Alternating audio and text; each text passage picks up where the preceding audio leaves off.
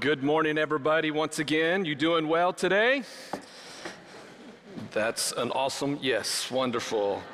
Are you doing well today? Very good. Well, if you have your Bibles with you this morning, uh, and I'm sure that you do, would you please take them out? And I want you to go to the book of Acts. We're going to be in Acts chapter 10 and maybe 11 uh, this morning. We'll see. But we are returning to our sermon series uh, titled Acts the Unstoppable Church. And uh, we have been in this series because we're looking at, at the local church. We are in the church era, and we believe, as God's word says, that nothing can stop the church. Amen? Amen. It doesn't matter what is thrown our way. It doesn't matter the persecution that comes our way. It doesn't matter what people say about the church. The Bible teaches us that the church is unstoppable. Say that with me. The church is unstoppable. And so we are coming back to that series because we have been, it's been three weeks since we have been in the book of Acts, and a lot of things have happened over the past three weeks. Let me just clue you in what's happened over the past three weeks. Since then, uh, my Texas Tech Red Raiders have won one game.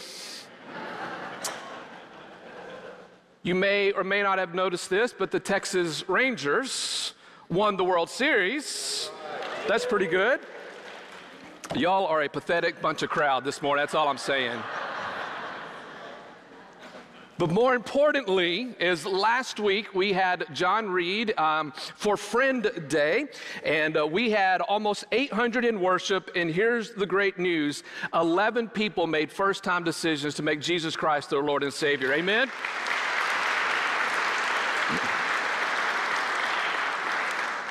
And so we're going to have baptisms again next week. And so be here and let's celebrate uh, those who made uh, decisions. There were other decisions that were made as well. And I want to say to you as a church, um, thank you for inviting your friends. Thank you for praying for your friends. And don't just invite them on Friend Day, invite them every Sunday. Amen? Because every Sunday is a Friend Day. And uh, bring them to church um, and uh, because let them experience uh, the, the power of, of the Holy Spirit. Let them experience Jesus and just let them experience what what I think a church is supposed to be like, and that's us. I mean, we demonstrate what the church is to look like and what we're supposed to be. And I just want to tell you, thank you, thank you, thank you. And so, with that being said, let's get back into Acts, uh, the Unstoppable Church, Acts chapter 10. And I'm really excited about this, uh, the passage that I'm preaching on this morning for a couple of reasons. Um, in 2019, um, our church went to Israel. Um, that was our second time we'd been, and uh, we'd been planning to go again, but something's going on in the Middle East right now. So we're going to choose caution right now. Uh, we're going to wait. We'll see what happens uh, next. But in 2019, our last trip to Israel, um, we were able to go to uh, go to the city of Joppa uh, Joppa, which is just uh, south of modern day uh, Tel Aviv. And we were able to go there. And, and what took place in Joppa, we're going to look at that in Acts chapter 10. That's the story of Cornelius and Peter's vision. You remember this story?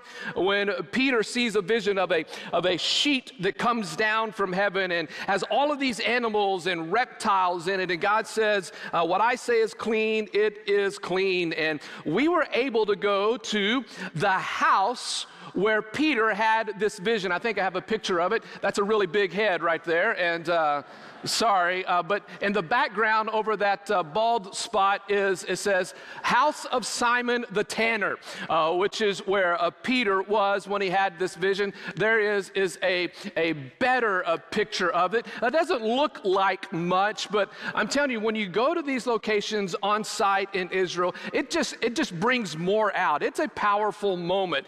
Now, do we really know if that was the exact house where Peter had his vision? Or according to our tour guide, absolutely. so who knows? But we were there, and to hear the story of Peter and his vision, just quite a remarkable moment.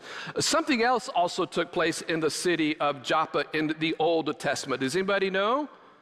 Anybody want to say his name? Jonah. You remember the story of Jonah? God said, I want you to go to Nineveh, and Jonah said, I don't think so. I'm gonna go to Joppa, and he gets on a boat, and well, we know the rest of, of the story. But um, so I'm excited to be in this text, and let me give you the other reason why I'm excited about this text. It's because Acts chapter 10, this is an important chapter. This is an important chapter. Acts 10 and Acts 11 through verse 18. This is probably, in my opinion, the most important chapter in the book of Acts. Next to Acts chapter 2, when we saw Pentecost, when the Holy Spirit came. Do you remember that? Acts chapter 10, in my opinion, is the most important chapter here in the book of Acts. It is an extremely important chapter, even in uh, the Bible. And here's why it's important because what takes place in Acts chapter 10 is important to us who are known as Gentiles. Now, what's a Gentile? A Gentile is simply this. You ready? It's pretty, pretty amazing what the definition is of a Gentile. You ready? You're not a Jew. That's all it means.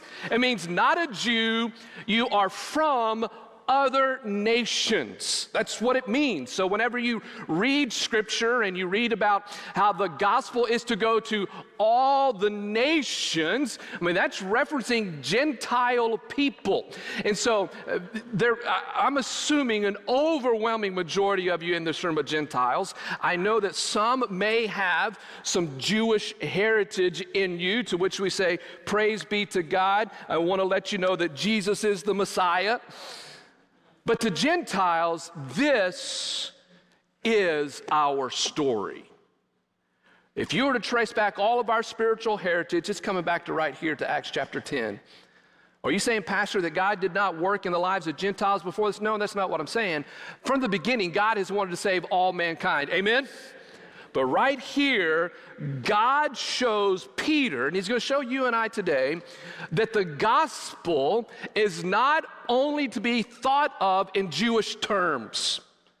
Now, we know from Genesis chapter 12 that God uh, created a people for himself um, through a man by the name of Abraham. And God told Abraham, I'm going to make you the father of many nations, meaning ultimately that my name, my seed is going to come through you come through you, Abraham, and you're going to be the father of many nations.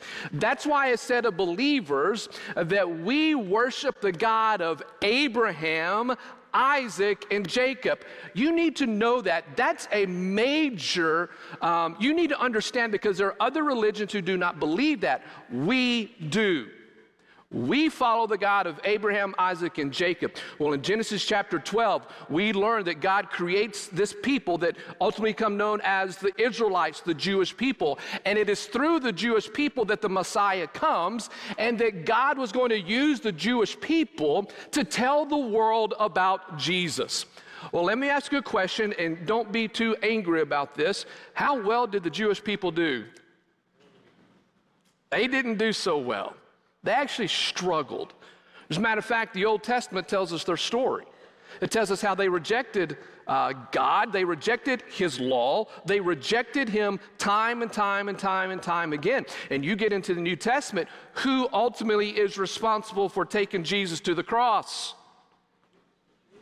Yeah, it's kind of nerve wracking to say that out loud, isn't it? It's the Jews. Now, does that mean that we are to be antagonistic to the Jewish people? Of course not. I read a stat just this past week that said this in America. Uh, it is the population of Jewish Americans is around 2% in the United States, but 51% of the crimes committed in the United States occur against the Jews. Do you think that's a coincidence? No, it is not.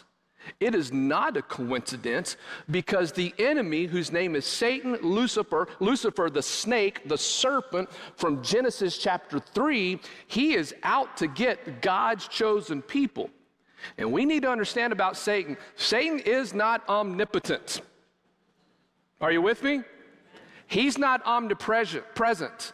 He doesn't know everything. So he goes after Jewish people.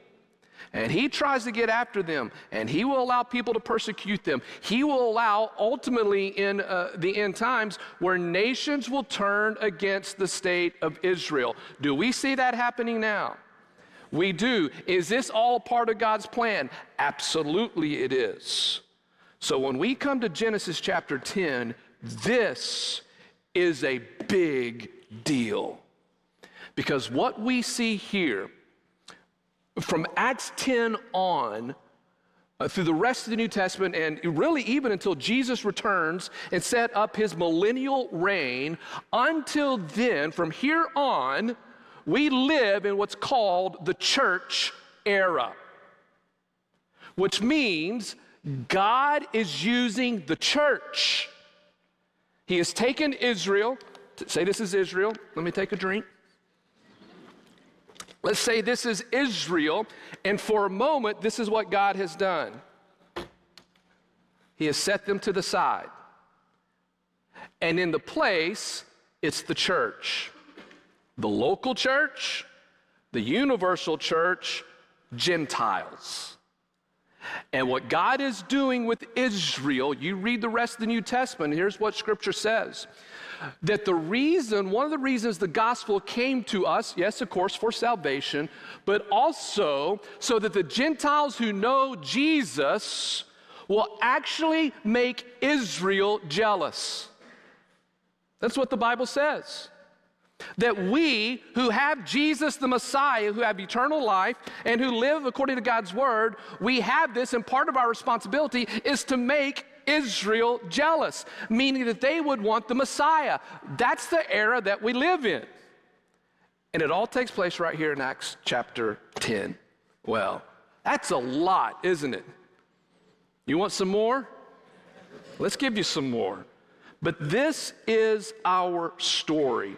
And for, again, from this point on, you're going to see something else take place that I want to highlight real quick. Is up to Acts chapter 10, a major player in the church has been a man by the name of Peter. We are going to hear a story of Peter, but after Acts chapter 10, somebody else shows up on the scene. What's his name? It's Paul. So we see a transition. We see a transition from reaching the Jewish people, well, we're now going to go reach the Gentiles. This is where the gospel comes to us. Isn't this exciting? Well, let's look at this. Acts chapter 10. And I've titled uh, today's message, Learning to See Others as God Does. Learning to see others as God does. Well, let's pick up our story beginning in verse number one. Follow along in your copy of God's Word. And it reads Now there was a man at Caesarea named Cornelius. He was a centurion of what was called the Italian cohort. He was a de- devout man and one who feared God with all his household. He gave many alms to the Jewish people, and he prayed to God continually. Verse 3 And about the ninth hour, which is 3 p.m. according to daylight savings time. How many of you like the extra hour today, huh? About the ninth hour, which is 3 p.m. of the day, he, Cornelius, clearly saw a vision. He saw an angel of God who just came in and said to him, Cornelius. And fixing his gaze on him and being much alarmed, he said, What is it, Lord? And the angel said to him, Your prayers and your alms have ascended as a memorial before God. Meaning this Cornelius, God has heard you. God sees what you do. And I'm here to tell you that. In verse 5, he says, Now dispatch some men to Joppa and send for a man named Simon, who is also called Peter. Now, I love what verse 6 says because the angel says, And I'm going to tell you where you can find Peter. You go find him. Here's where he's located. He's staying with a tanner named Simon, whose house is by the sea. And when the angel who was speaking to him had left, he summoned two of his servants and a devout soldier of those who were his personal attendants. And after he had explained everything to them, he sent them to Joppa. Here's the first thing I want you to write down this morning when it comes to learning to see others as God does. The first thing is this learning to see others as God does begins by focusing on the heart of God. when it comes to the Gentiles, we're seeing a transition from the Jews to the Gentiles. And here's what you need to understand the Jews did not like the Gentiles. And guess what? The Gentiles didn't like the Jews either. But in order for you and I to see others as God does, we have to focus on what is in, is in the heart of God. And here in chapter 10, we see that God focuses in on a one man by the name of Cornelius. Now, we know that God desires all men to be saved. Isn't that right? He says, For God so loved the world that he sent his one and only Son so whoever believes in him should not perish, but what? Have everlasting life. God desires all people to be saved. He desires Jews, he desires Gentiles. But right here, he is focusing on a man by the name of Cornelius. Now, let's zero in on this guy. Let's find out what Cornelius is like and let's find out what the heart of God is. Here's a couple things we learned about Cornelius very quickly. First of all, Cornelius, he is a man of courage. In verse 1, it says that he is a centurion of what was called the Italian cohort. Now, what in the world does that mean?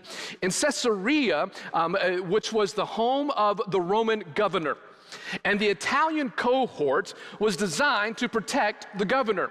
And so there were about 600 soldiers stationed in Caesarea. And these 600 soldiers were broken up into groups of 100. Each group had a centurion that ruled over them. And one of the centurions' name just happens to be Cornelius. Now, here's what you need to know about Cornelius and about being a centurion. Two things a centurion had to do. Number one, he had to stand fast in opposition. He had to stand up to any revolt. He had to stand up to anybody who was causing conflict with Rome. That's what he had to do. And number two, he had to be willing to die. Cornelius was a man of courage. He was willing to go the ultimate mile by even giving his life. Uh, James Garfield. Anybody know that name, James Garfield? Think about U.S. history. Anybody know? What about James Garfield? What was he? He was the president of the United States. He was the 20th president of the United States. Do you know something else about James Garfield? He was also an ordained minister of the gospel of Jesus Christ. You don't hear that in our public books, do you? Story goes of James Garfield that one time he was preaching a revival, and after the revival, the altar was flooded, and he personally baptized 31 individuals because they believed in Jesus Christ as our Lord and Savior. So much for the separation of church and state. Amen? But James Garfield, listen what it says. James Garfield said this about courage. He says this If there's one thing upon earth that mankind loves and admires better than another, it is a brave man. A man who dares to look the devil in the face and tell him he is the devil. That's pretty good. This is Cornelius. He has courage. He leads men and he's willing to die for the sake of his country and for his men. Now, here's what else we see about Cornelius. Not only is a man of courage, he's also a man of character. Look at verse number two. It says this He was a devout man who feared God. Now, that word, that phrase, feared God in Scripture is always used for a Gentile. Are y'all with me this morning? Y'all with me this morning? Anytime you see the word feared God or God fear, it always relates back to a Gentile. Here's Cornelius, a Gentile, who is following the Jewish law. He studies God's word. He obeys what the Jewish law says, which means he's a man of integrity. He has moral uprightness. He has strong character. He's a good man. He's courageous. He's got godly character. Um, the next, the end of uh, verse number two says he's a man of compassion as he gives alms to the Jewish people, meaning he's a good man. You look at him and say, This is who you want to be like. This is Cornelius. It says at the end of verse 2 that he also prayed to God continually, which means Cornelius was in constant communication with the Father. This man is a good man. Later on in the text, it says that he even took care of his family. If there was a man, and men, I want you to listen to this. Men, look up here, men. If there was a man who you would want to follow in that day, it was Cornelius. He was strong, he was a man's man. He loved his family. He took care of his family. He loved, he loved God's word because he studied the Jewish law. He was a man of compassion. He was a man of conviction. But listen to me, men, something was missing in Cornelius's life. Something's missing. He has everything the world could offer, but something's missing in his life. You know what it is? It's Jesus. He doesn't know Jesus. Well, Pastor, I thought you said he's obeying the Jewish law, he's obeying the Old Testament. He is, but he doesn't know Jesus. But I guarantee you, men in that day would have looked up at Cornelius and said, Man, when I grow up, I want to be just like him. And if you followed him, you would be dead wrong. You know why? Because he didn't know Jesus. Men, I want you to look at me. Men, you can have everything in this world. You can have everything in this world that money can offer, all the thrills that this world can offer. But men, listen to me. Men, if you don't know Jesus, you've lost everything.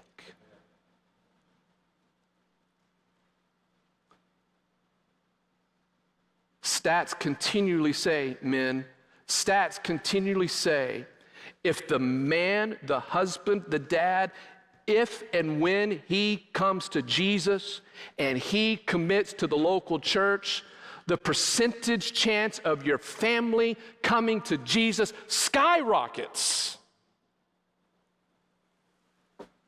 You men, and stats will say this to ladies. Now, ladies, this I'm not here to hurt your feelings. But the stats will say this, ladies, you can come to Jesus and you can be committed to the local church, and it doesn't make too much of a difference regarding your family. If this is your first time at First Baptist Church and you're a woman, please come back. But do you get my points? Do you get my point? Men, you can have everything in the world. And if you don't have Jesus, you've lost everything.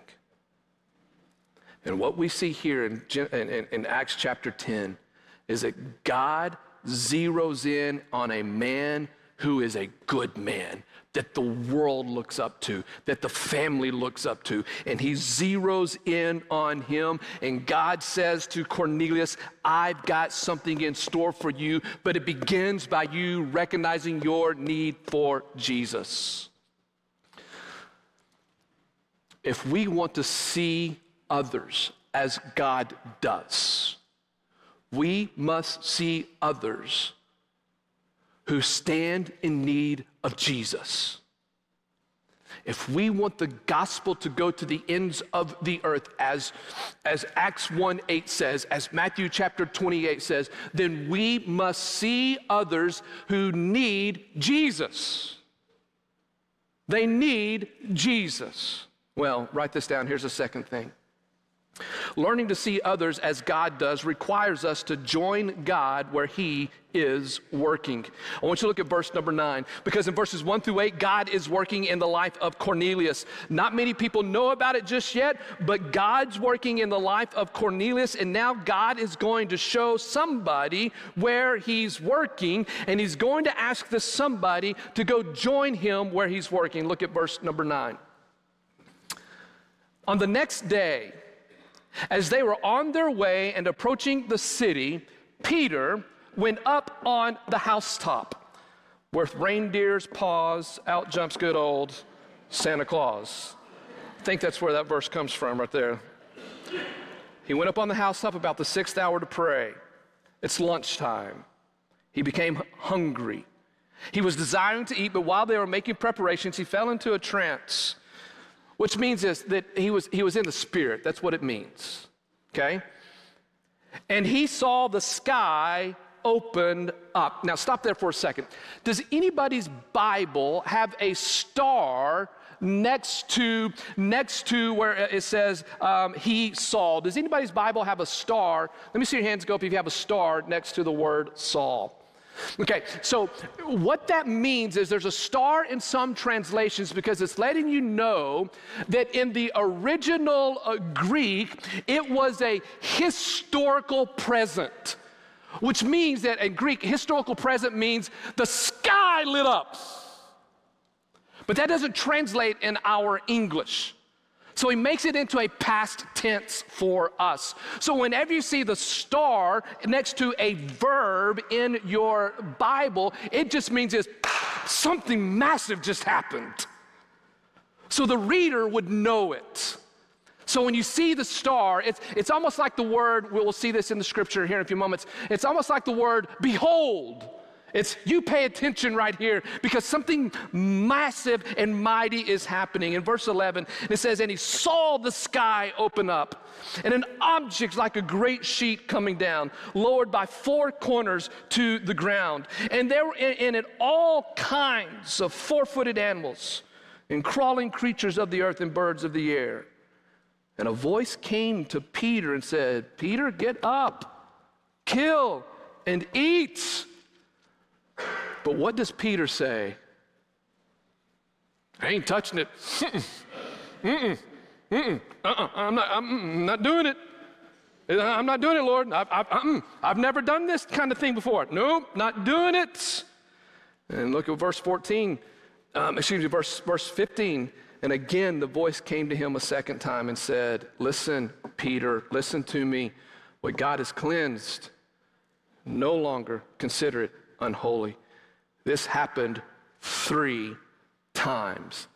Again, whenever you see something in Scripture that happens not once, not twice, but three times, it means wake up and pay attention because something important is happening.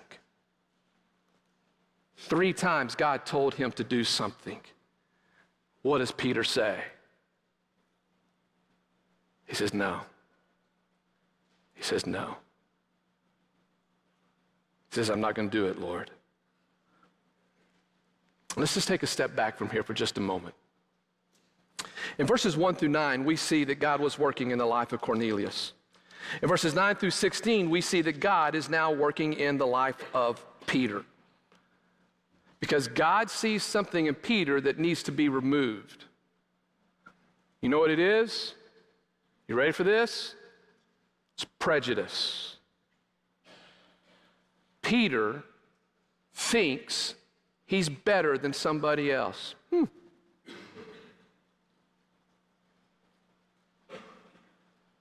Meaning, Peter looks down upon a group of people because Peter thinks he's better. Can that happen? Just this yesterday, we were at um, in Carrollton for a state cross country meet, and Avery and I we were walking around, and um, she and I were talking. We did a little uh, people watching. Anybody ever do that? It's always fun. If you're ever bored, just go people watch. And at one point, we began to say, and uh, we began to say, look, look at that person. And here's what we would say Boy, they look cocky, don't they? Can you tell that sometimes in people? And you go, man, they just, they think they are better than other people. Well, guess what? That's Peter. And God has to do something to Peter to change his view. And what does God do? God gives him a vision.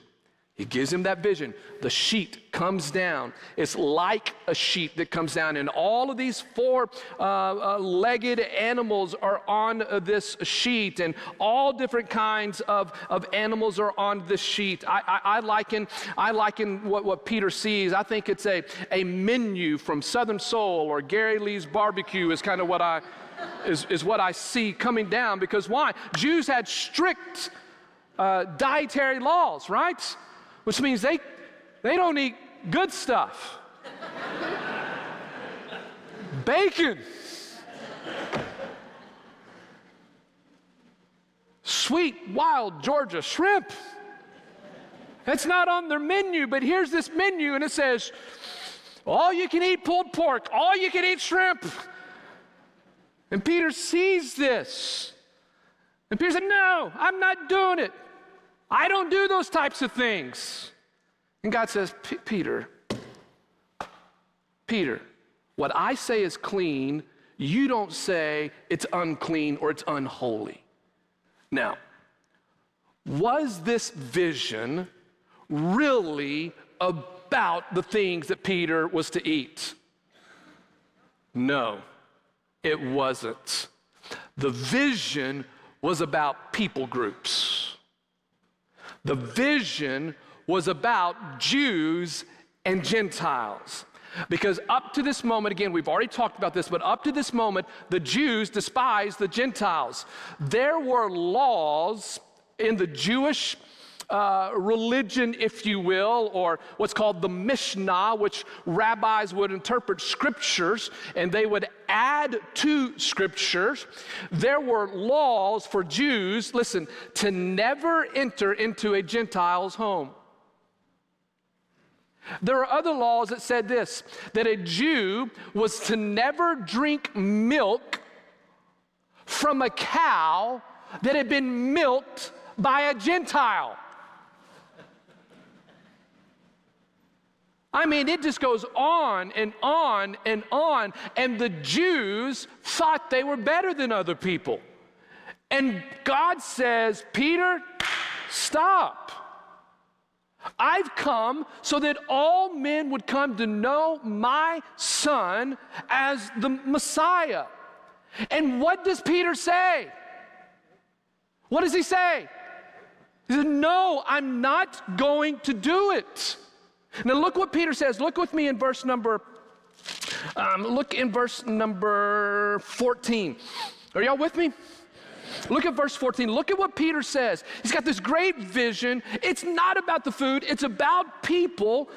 And this is what this is what he says. God says, "Go, go, kill, eat." And, and Peter's like, "Look what it says, verse 14. By no means, what does it say next? Lord." He says, No way, Lord.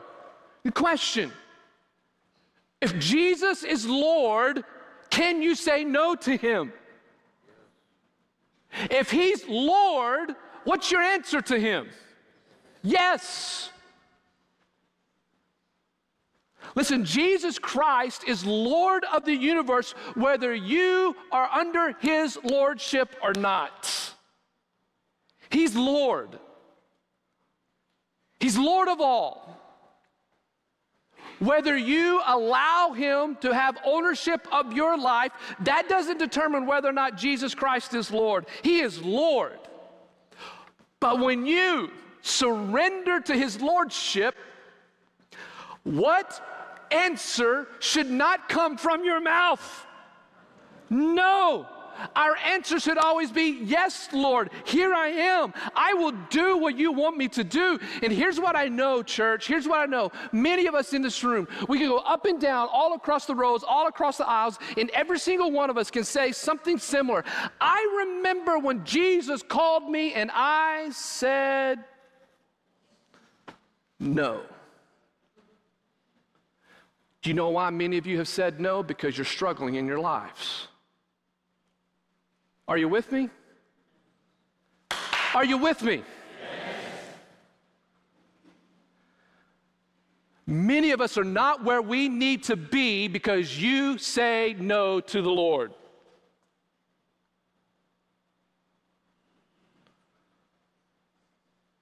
We're all guilty.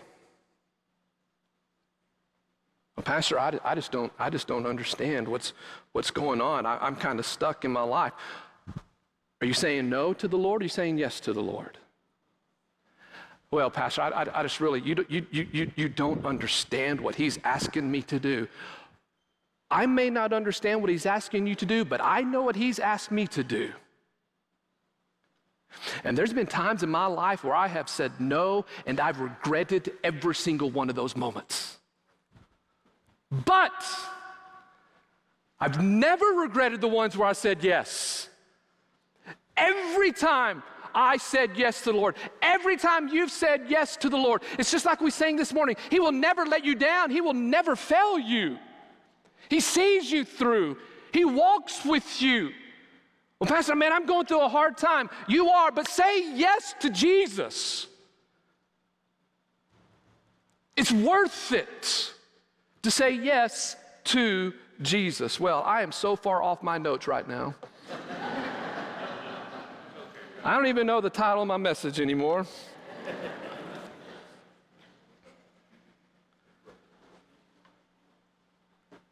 if there's one thing that I could just pound into your heart, into your mind, into your soul, into your spirit today would be this. If God tells you to do something and it doesn't make sense to you, you do it anyways. It will change your life.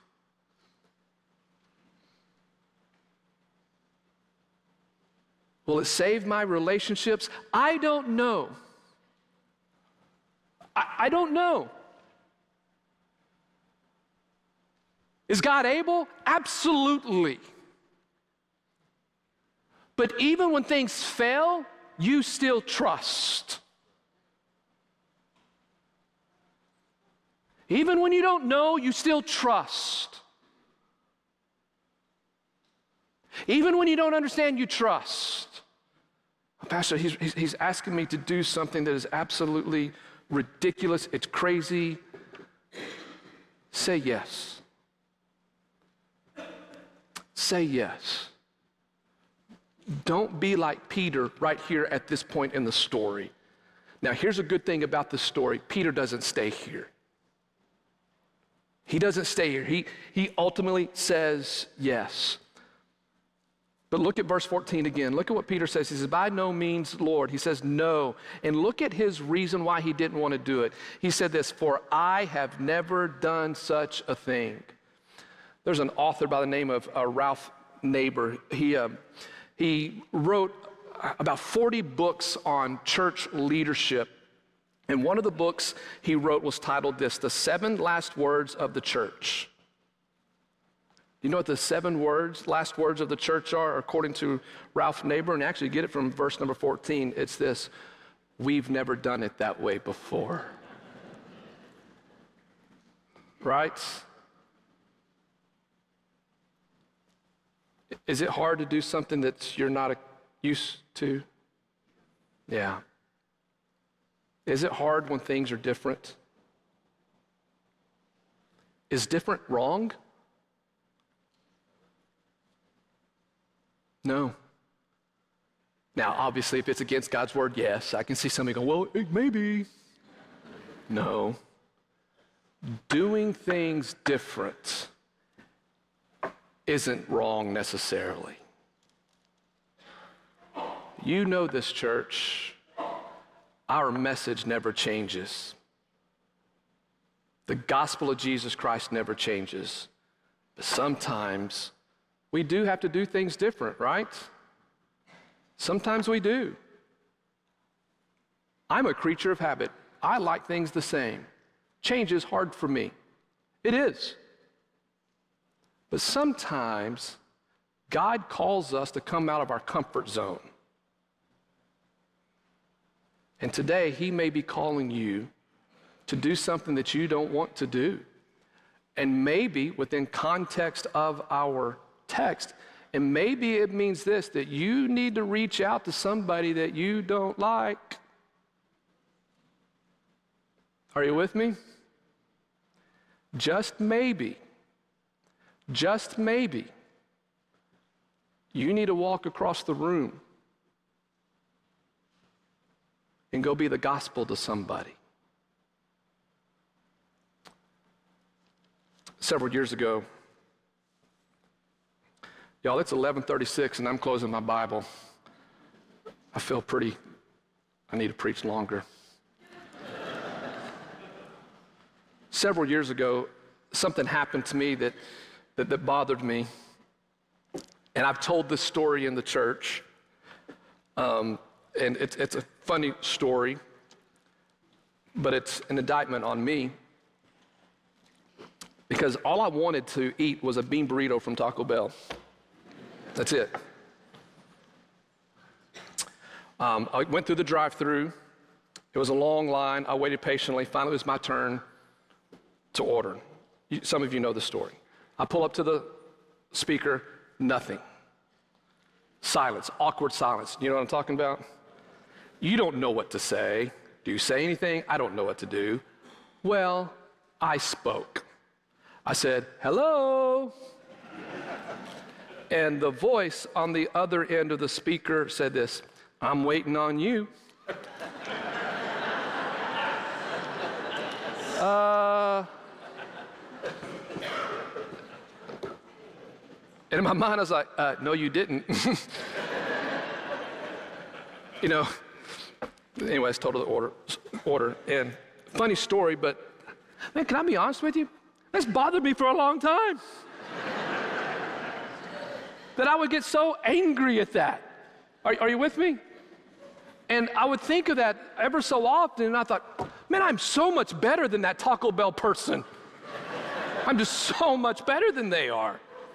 A couple weeks ago, um, I think Avery uh, and I were getting uh, something to eat at, at a, another famous fast food restaurant called McDonald's. Ugh. And uh, I think it was Avery, I think, or it might have been my other daughter, I don't remember, but. Uh, but our order was taking a long time. People had ordered after us, they were getting their order before we did. That's just completely unacceptable. right? So I walk up to the line. I was like, Avery, stay back. Daddy's going to take care of this. I walk up to the, the, to the desk, to the cash register, and I'm waiting in line. I get there. I'm sitting there. They're doing some things behind the, the, the, the counter. I'm just sitting there. Silence, awkward silence. I said, Excuse me. And then the lady said something that I've heard before in the same voice, in the same tone. She said, I'm waiting on you. My eyes got this big. I was like, It's you! It's you! For five years, it's you! You! I didn't do that, but that's in my mind. But no joke, I turned around to Avery. I said, It's her. I, it's her. It's her. I'm not making this up. Well, anyways, um, we, we, we, we, get our food, and, um, you know,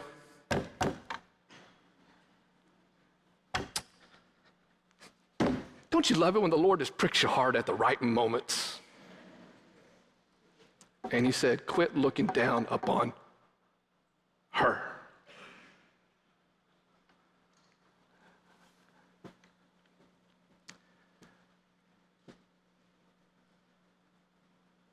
You quit looking down upon her.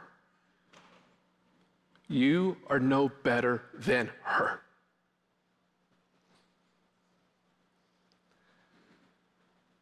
Do you know why you're no better than anybody else?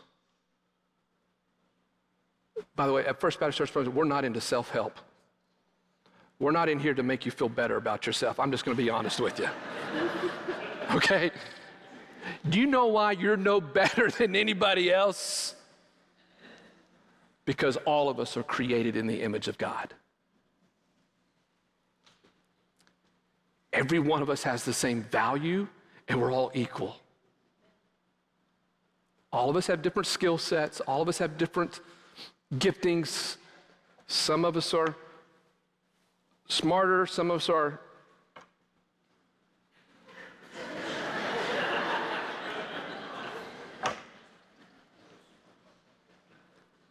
but that doesn't make you better. because we all are sinners in need of grace. So, who in your life is the I'm waiting on you person?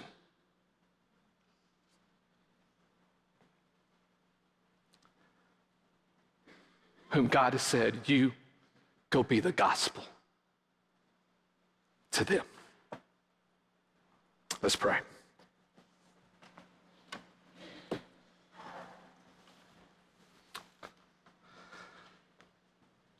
Father, we come before you this morning and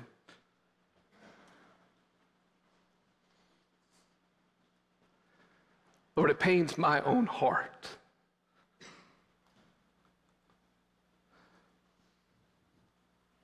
To confess to you that so many times I think I'm better than other people.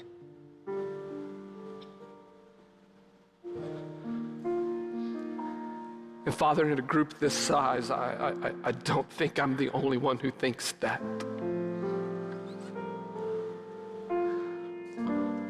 Oh God, forgive us.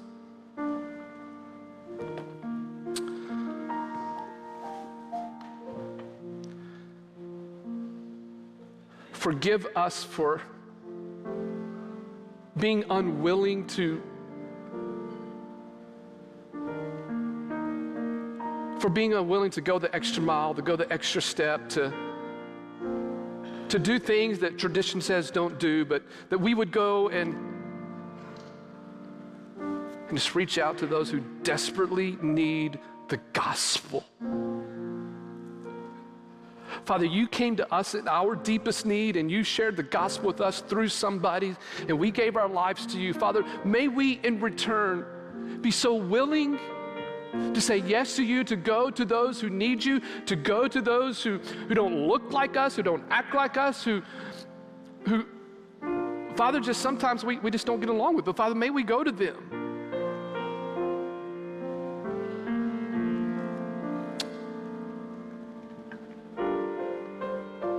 Father, thank you. I pray that what you have heard from us today, that you would, that you would be pleased. And I pray today that our answer to you is yes. In Jesus' name we pray.